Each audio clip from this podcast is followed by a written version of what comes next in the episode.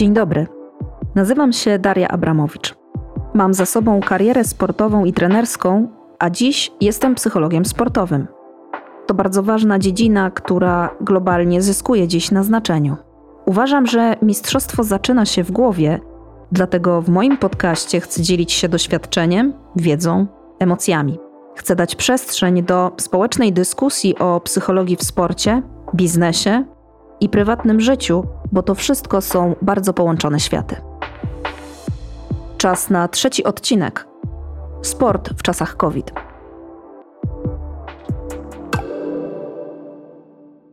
Sport w ostatnich latach bardzo dynamicznie rozwijał się i w obszarze czysto związanym z rywalizacją, z takim rozwojem umiejętności fizycznych, cech y, motorycznych, więc coraz lepsze wyniki, coraz lepsze parametry, coraz więcej nowych technologii. I mówię tutaj oczywiście o sporcie wyczynowym, o tym sporcie mistrzowskim. I wreszcie rozwijał się bardzo dynamicznie w takim kontekście biznesowym, jako gałąź gospodarki bardzo dynamicznie działająca i w kontekście organizacji imprez sportowych i samego uczestnictwa w rywalizacji, budowania marek osobistych sportowców i wszystkiego, co z tym się wiąże.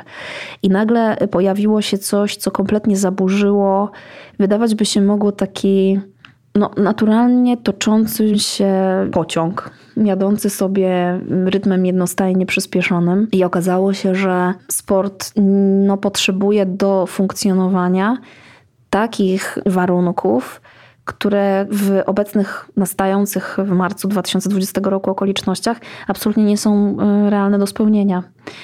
No i to tak naprawdę spowodowało, że do, doszło do potężnego zachwiania nie tylko realizacją dążeń wielu ludzi, nie tylko życiem zawodowym, ale pamiętajmy, że w sporcie ja, sportowiec, to jest podstawowy element tożsamości, w związku z tym doszło do takich potężnych zachwiań życiem wielu ludzi. Oczywiście w skali wszystkiego, czego dotknął koronawirus, w skali tragedii dotyczących zdrowia, w skali pracowników pierwszej linii, pierwszego frontu, problemów z niewydolnymi systemami opieki zdrowotnej.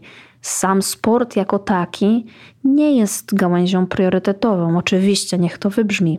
Niemniej, każda osoba, która żyje w danej społeczności, w danym środowisku, w swojej małej grupie społecznej, przeżywał to na swój sposób i, i na to niewątpliwie, że w ogóle do takiego zachwiania dojdzie, sport nie był przygotowany sportowcy nie byli przygotowani i jako sportowcy, i jako ludzie. W myśl tego, co często powtarzam, że sportowiec to przede wszystkim człowiek, to poza tymi wszystkimi trudnościami, które dotknęły każdego z nas w związku z pojawieniem się koronawirusa na świecie, sportowców dotknął on także z perspektywy no, trudności w realizacji treningu. To trudności logistyczne, to trudności finansowe, to trudności w realizacji celów, w planowaniu to często złożone systemy, które ulegają zachwianiu czy zburzeniu, wielomiesięczne procesy przygotowań do rywalizacji w jakichś danych konkretnych zawodach. I wreszcie sport jako gałąź gospodarki i taka gałąź, powiedziałabym, funkcjonowania społecznego także ucierpiał. To właśnie organizowanie imprez sportowych, często takich, które stanowiły potężne przedsięwzięcia biznesowe, tak powiedzmy sobie wprost. Pamiętam, że to Wimbledon, turniej tenisowy, został jako jedyny e, ubezpieczył się na wypadek pandemii. Kilkadziesiąt milionów funtów odszkodowania spowodowało, że zdecydowali się wypłacić tenisistom wszystkim tak zwany prize money, czyli nagrodę za pierwszą rundę, tak jakby wszyscy zagrali w pierwszej rundzie turnieju. Ale wiele imprez e, sportowych odwołanych i ciągle odwoływanych z powodu COVID-u to ogromne straty finansowe także wiążące się z potężnymi nakładami finansowymi ze strony i prywatnych podmiotów, ale często też instytucji centralnych państw, w związku z czym sam sport jako taki, jego struktura, organizowanie imprez także bardzo mocno ucierpiał. To działało tak, to tak wyglądało, że my wróciliśmy z Igą Świątek i całym teamem z Indian Wells, z odwołanego turnieju w połowie marca, ostatnim samolotem, który w ogóle leciał z Los Angeles do Polski. I właściwie od razu zaczęłam pracę ze sportowcami, którzy w związku z tym, co zaczęło dziać się na świecie i w kraju i wokół nich, poszukiwali wsparcia i pomocy psychologicznej. I zauważyłam bardzo szybko pewną tendencję i takie cztery filary, cztery bloki, przez które przeszliśmy w pracy w tym kryzysowym czasie. Pierwszym, i to chciałabym zaznaczyć, może zanim zacznę jeszcze, że jest bardzo uniwersalne i dla biznesu, i dla sportu, i dla każdego z nas e, funkcjonującego w jakimkolwiek obszarze zawodowym. Pierwszy filar dotyczył, to działo się na samym początku, takiego wyrównania podstawowych potrzeb psychofizjologicznych, a więc spania, a więc odżywiania, odżywiania się i suplementacji ewentualnej, podtrzymania jakiejś formy aktywności fizycznej, bo kiedy zostaliśmy zamknięci w domach i pojawiło się tak zwany home office i pojawiło się e, życie w online, to okazało się, że często godziny pracy przestały być normowane, odgórnie narzucone. Te dni stawały się albo dłuższe, albo krótsze.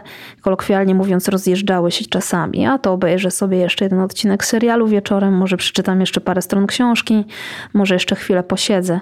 Potem może później wstanę, bo nic mnie nie goni. I ten rytm dobowy ulegał zachwianiu. W związku z tym bardzo ważne było to, żeby go wyregulować i żeby nadać sobie pewne ramy funkcjonowania. To samo tak naprawdę dotyczyło żywienia, bo szczególnie osoby, które pozostają na co dzień w jakimś rytmie, właśnie na przykład sportowcy, wszystkie osoby, które utrzymują jakąkolwiek dietę, ale i wszyscy my, którzy potrzebujemy co do zasady zbilansowanego żywienia, powinniśmy, i to był bardzo ważny element, dbać o to, aby, aby ten balans tutaj był. No i wreszcie podtrzymanie aktywności fizycznej, nie tylko z perspektywy sportowców, którzy muszą, musieli pozostawać w treningu, ale też z perspektywy każdego z nas. Aktywność fizyczna to dzisiaj jest jedna z podstawowych potrzeb człowieka i taki ważny filar funkcjonowania w rozwiniętym świecie. O to też dbać trzeba było i na tym skupialiśmy się bardzo, e, bardzo mocno w tym pierwszym filarze. Kiedy ten podstawowy poziom potrzeb został ustabilizowany, okazało się, że z powodu kompletnie inaczej funkcjonującego świata należy bezsprzecznie przyjrzeć się celom i dążeniom, jakie mamy. I bardzo ważnym elementem tego procesu w tym drugim filarze było to, aby dotrzeć do pewnego przeformułowania celów i ich weryfikacji. Jeśli dla sportowca celem był taki czy inny start na Igrzyskach Olimpijskich, to siłą rzeczy, ponieważ te Igrzyska odwołano, przełożono je, należało momentalnie znaleźć coś innego na horyzoncie, co spowoduje, że będzie warto robić to wszystko, że warto będzie dokądś e, zmierzać, że jakiś punkt na horyzoncie będzie dawał taki azymot i będzie ułatwiał krok za krokiem funkcjonowanie w tych bardzo wymagających czasach. Kiedy rzeczywistość wokół nas zaczęła się krystalizować, pojawił się czas na tak zwany trzeci, oczywiście to moja teoria, tak zwany trzeci filar, to znaczy planowanie. Cele i motywacja to jest jedno, ale determinacja, czyli taka zdolność e, do tego, żeby utrzymywać zaangażowanie w dążeniu do realizacji jakichś celów, to jest drugie. I do tego, aby to było możliwe, potrzebny jest plan kiedy w tej nowej rzeczywistości covidowej zaczęły pojawiać się kolejne informacje dotyczące tego, że w takim czy innym okresie będziemy funkcjonować w sposób ograniczony, pewne imprezy się odbędą sportowe, inne nie, że dowiedzieliśmy się na przykład środowisko biznesowe, że należy nastawiać się na pracę w obszarze online jeszcze przez taki czy inny czas. To wszystko zaczęło powodować, że możliwe było bardziej stabilne planowanie. I to dotyczy planowania nawet w życiu prywatnym, czy to potencjalnego urlopu, czy y, budżetu domowego i tego, na co go przeznaczyć po prostu, tak? To, to też myślę bardzo istotne kwestie. I wreszcie czwarty element czwarty filar to taki moment, w którym mamy już ten szkielet dzięki trzem poprzednim i pewne trzy takie w miarę stabilne nogi, na których stoimy i możemy funkcjonować. No i teraz warto jest nauczyć się i przystosować się do tych warunków, na które nie mamy wpływu. I tutaj, na przykład dla środowiska sportowego, to jest chociażby mm, adaptowanie się do funkcjonowania w rzeczywistości bez kibiców, do rywalizacji bez kibiców, do życia w tak zwanych bańkach, do nieustannego testowania. Ja od y, lipca czy, czy sierpnia ubiegłego roku byłam testowana około 25 razy. Z uwagi na, na, na życie w tych tak zwanych tenisowych bablach, bańkach. To jest przystosowanie się do funkcjonowania w ograniczonych grupach, do przebywania długo na zgrupowaniach bez możliwości powrotu do domu albo konieczność bycia w jednym miejscu, na przykład w domu, bez możliwości wyjazdu. Więc te cztery filary, te cztery kolumny to trochę taki ciąg przyczynowo-skutkowy w pracy, który pojawił mi się na poziomie moich doświadczeń. Tak jak mówiłam przy okazji jednej z poprzednich rozmów, uczę się od moich sportowców sportu i trochę transferuję doświadczenia z jednej dyscypliny na inną i z jednego środowiska na drugie.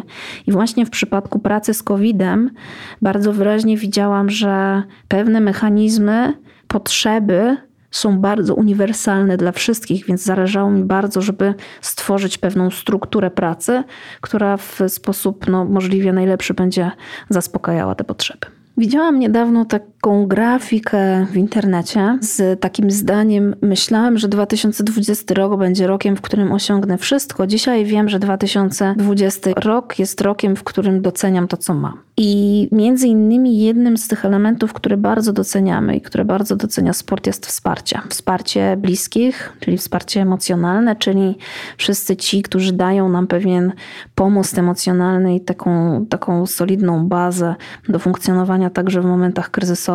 I wsparcie merytoryczne, więc wszystkich tych, którzy dzielą się swoją wiedzą, swoimi kompetencjami, doświadczeniami ze sportowcem i to jest ekstremalnie istotny czynnik, który szczególnie w czasach tak niepewnych, budzących niepokój, obawę, zaskoczenie czasami, wsparcie daje stałą.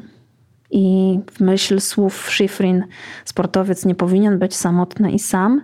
I wobec realiów koronawirusa i COVID-u, ten aspekt odgrywa jeszcze większą rolę i stanowi jeszcze większą siłę stabilność i stałą, na której łatwiej jest budować kolejne cele i dążenie do tego, aby te cele realizować. Oczywistym jest, że w dobie kryzysu gospodarczego i kryzysu zdrowia publicznego, społecznego kryzysu, przedsiębiorstwa, podmioty wycofują się poniekąd ze sponsoringu sportowego czy z partnerstw, jeżeli doświadczają tego kryzysu.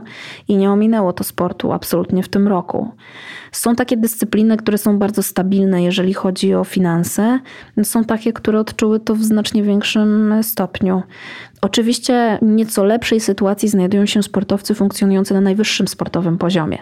Ci raczej już zabezpieczeni finansowo, czy to przez środki budżetu państwa, czy przez podmioty, z którymi związani są umowami prywatnie, mają większą stabilizację, jeżeli chodzi o własną sytuację finansową. Natomiast sportowcy, którzy funkcjonują w środowisku sportowym krócej, którzy są na nieco niższym sportowym poziomie, którzy aspirują dopiero i pukają do drzwi tego mistrzowskiego sportu, Znaleźli się w wielu naprawdę przypadkach w takiej sytuacji, w której kiedy wycofało się jakieś przedsiębiorstwo, wycofywał się jakiś podmiot, a nie dało się w żaden sposób tego skontrolować i tym bardziej nie było takiej możliwości, żeby powiedzieć, to ja sportowiec czegoś nie dopilnowałem, być może mogę coś zmienić, żeby ta relacja funkcjonowała lepiej. To było kompletnie niezależne od sportowca. Więc kiedy pojawiała się taka sytuacja, okazywało się, że pojawiała się bardzo duża bezsilność, frustracja, złość, gniew, czasami smutek i wreszcie zrezygnowanie. To bardzo trudne jest, aby utrzymać determinację i mobilizację do działania w sytuacji, w której mamy poczucie, że niezależnie od nas, y, mówiąc, mówiąc kolokwialnie wprost, sypie nam się rzeczywistość i mało się o tym mówi, ale naprawdę sporo sportowców znalazło się w takiej sytuacji. Zresztą w podobnej jak y, inne osoby, inni ludzie funkcjonujący zawodowo w różnych obszarach. Kryzys gospodarczy dotyka przecież wielu z nas, całego społeczeństwa, nie tylko środowiska sportu. Absolutnie najtrudniejszą rzeczą, kwestią dotyczącą sportu w czasach koronawirusa jest wszechogarniająca niepewność i pewien brak stabilizacji, który towarzyszy wszystkim na każdym właściwie poziomie. Ja sama od marca mam takie poczucie, że funkcjonuję w, permanentnie w trybie zarządzania kryzysem i interwencji kryzysowej. Funkcjonowaniu towarzyszy naprawdę spore napięcie, wyczekiwanie na decyzję jednego czy drugiego organu, jednej czy drugiej organizacji sportowej, co też jest niezależne. Nie, nawet jak bardzo byśmy chcieli zachować niezależność, to nie zawsze jest to możliwe w sporcie. Ta niepewność, brak stabilizacji dotyczy na przykład tego, czy dana impreza się odbędzie, czy nie gdzie do ostatniej chwili ważą się tak naprawdę losy. I wreszcie o tym mówią sportowcy, na przykład y, taka niepewność związana z tym, że jadę na zawody i robię test i czekam na wynik. I tak naprawdę to oczekiwanie na wynik jest naprawdę takim bardzo trudnym emocjonalnie momentem bycia w stanie zawieszenia, bo jeżeli ten wynik będzie pozytywny, to naprawdę sporo może się zawalić. Dokładnie kilka dni temu mieliśmy sytuację, w której jedna z polskich tenisistek mająca grać eliminację do Australian Open um, uzyskała pozytywny wynik testu na COVID. Ja sama pamiętam, kiedy robiliśmy pierwsze testy jeszcze w Stanach, jak duży niepokój towarzyszył oczekiwaniu na wyniki. Z czasem to też ciekawe społecznie zjawisko, ta odporność była coraz większa i w momencie, kiedy już byliśmy pod koniec Rolanda Garrosa, to po prostu wstawało się i tak jak mycie zębów, tak wykonywało się kolejny test kolejnego dnia z poczuciem, że, że dbamy o siebie, jesteśmy odpowiedzialni społecznie i po prostu, po prostu to jest e, nieodłączny element krajobrazu. Więc sportowcy mówili o tym, jak wyczerpujące w tym sezonie 2020 było to oczekiwanie. Oczekiwanie na to, czy impreza się odbędzie, oczekiwanie na test, na wynik testu, mm, oczekiwanie na to, czy będę mieć środki na realizację dalszych e, zadań i celów, oczekiwanie na to, czy mogę wrócić do domu, albo czy mogę wyjechać na zgrupowanie. I niestety nic nie zapowiada tego, żeby miało być inaczej w najbliższych miesiącach, mm, z uwagi na dynamicznie zmieniającą się sytuację w różnych krajach na świecie. Ciągle na ten stan zawieszenia i napięcia należy się nastawiać. Sporty olimpijskie, letnie dyscypliny mają świadomość tego, że zapasem igrzyska w związku z tym trudno jest nie trenować. Sama y, z, z, uwagi na rozmowy z moim mężem mieliśmy taką sytuację ostatnio, w której zastanawialiśmy się, że to stwarza pewną nierówność szans. Przykładowo, jeżeli wszyscy żeglarze trenują bardzo intensywnie w ciepłych miejscach w Europie szczególnie, bo sezon zaczyna się raczej w Europie, a Kanada, która posiada dosyć ścisłe restrykcje związane z podróżami, nie decyduje się dopuścić swoich zawodników do tego, żeby wyjechali poza granice kraju. W Kanadzie żeglować zimą się nie da, jest to po prostu niemożliwe. Powoduje to, co jest zupełnie naturalne tak, dla polityki danego kraju, że takie, a nie inne restrykcje są wprowadzane, ale powoduje to, że sami sportowcy nie mają równych szans, nie mają tych samych narzędzi do tego, żeby przygotowywać się do igrzysk. Zunifikowanie tego i, i w jakiś sposób umożliwienie sportowcom przygotowań, trenowania, i tu już naprawdę dyscypliny olimpijskie to jedno, myślę też o w ogóle całym sporcie, jest bardzo dużym wyzwaniem i logistycznym, i pod kątem zdrowia publicznego, mm, społecznym, czasami gospodarczym, bo no naprawdę finansowo wymaga to ogromnych nakładów.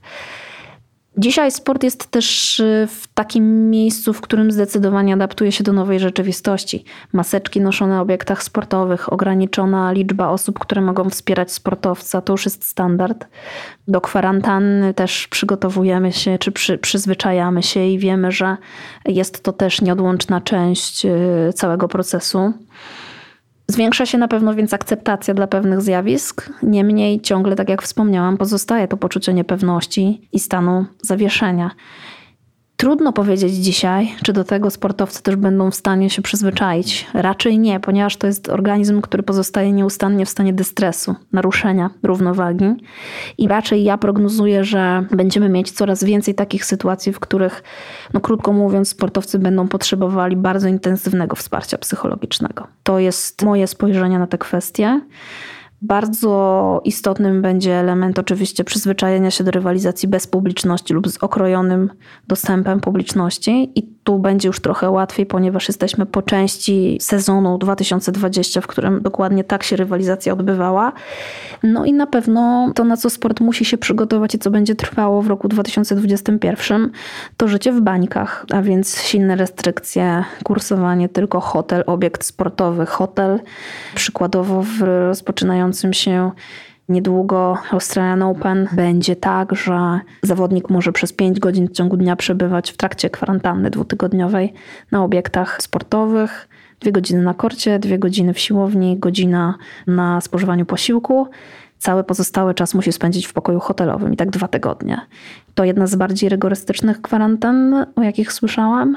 Są dyscypliny sportu, jak na przykład koszykówka czy futbol amerykański w Stanach, gdzie adaptuje się Disneylandy, parki rozrywki na wielkie bable, wielkie bańki, w których sportowcy żyją.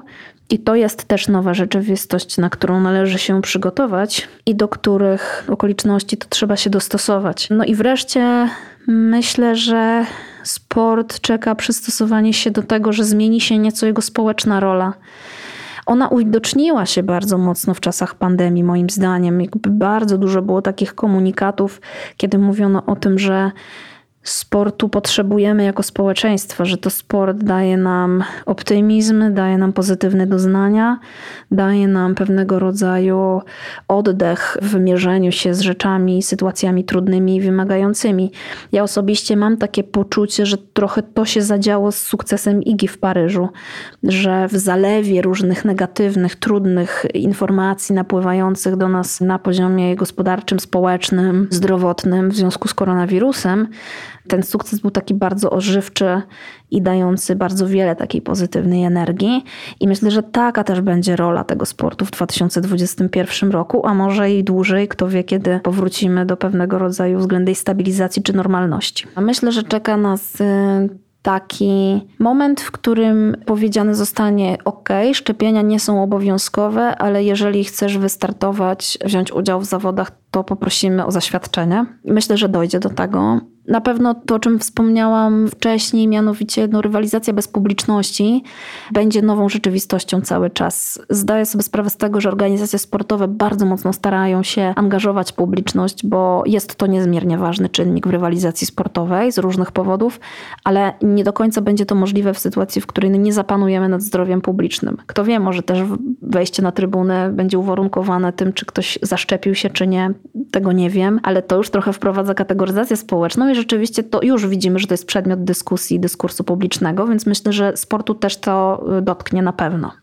I myślę, że będzie to dosyć intensywnie dyskutowany temat.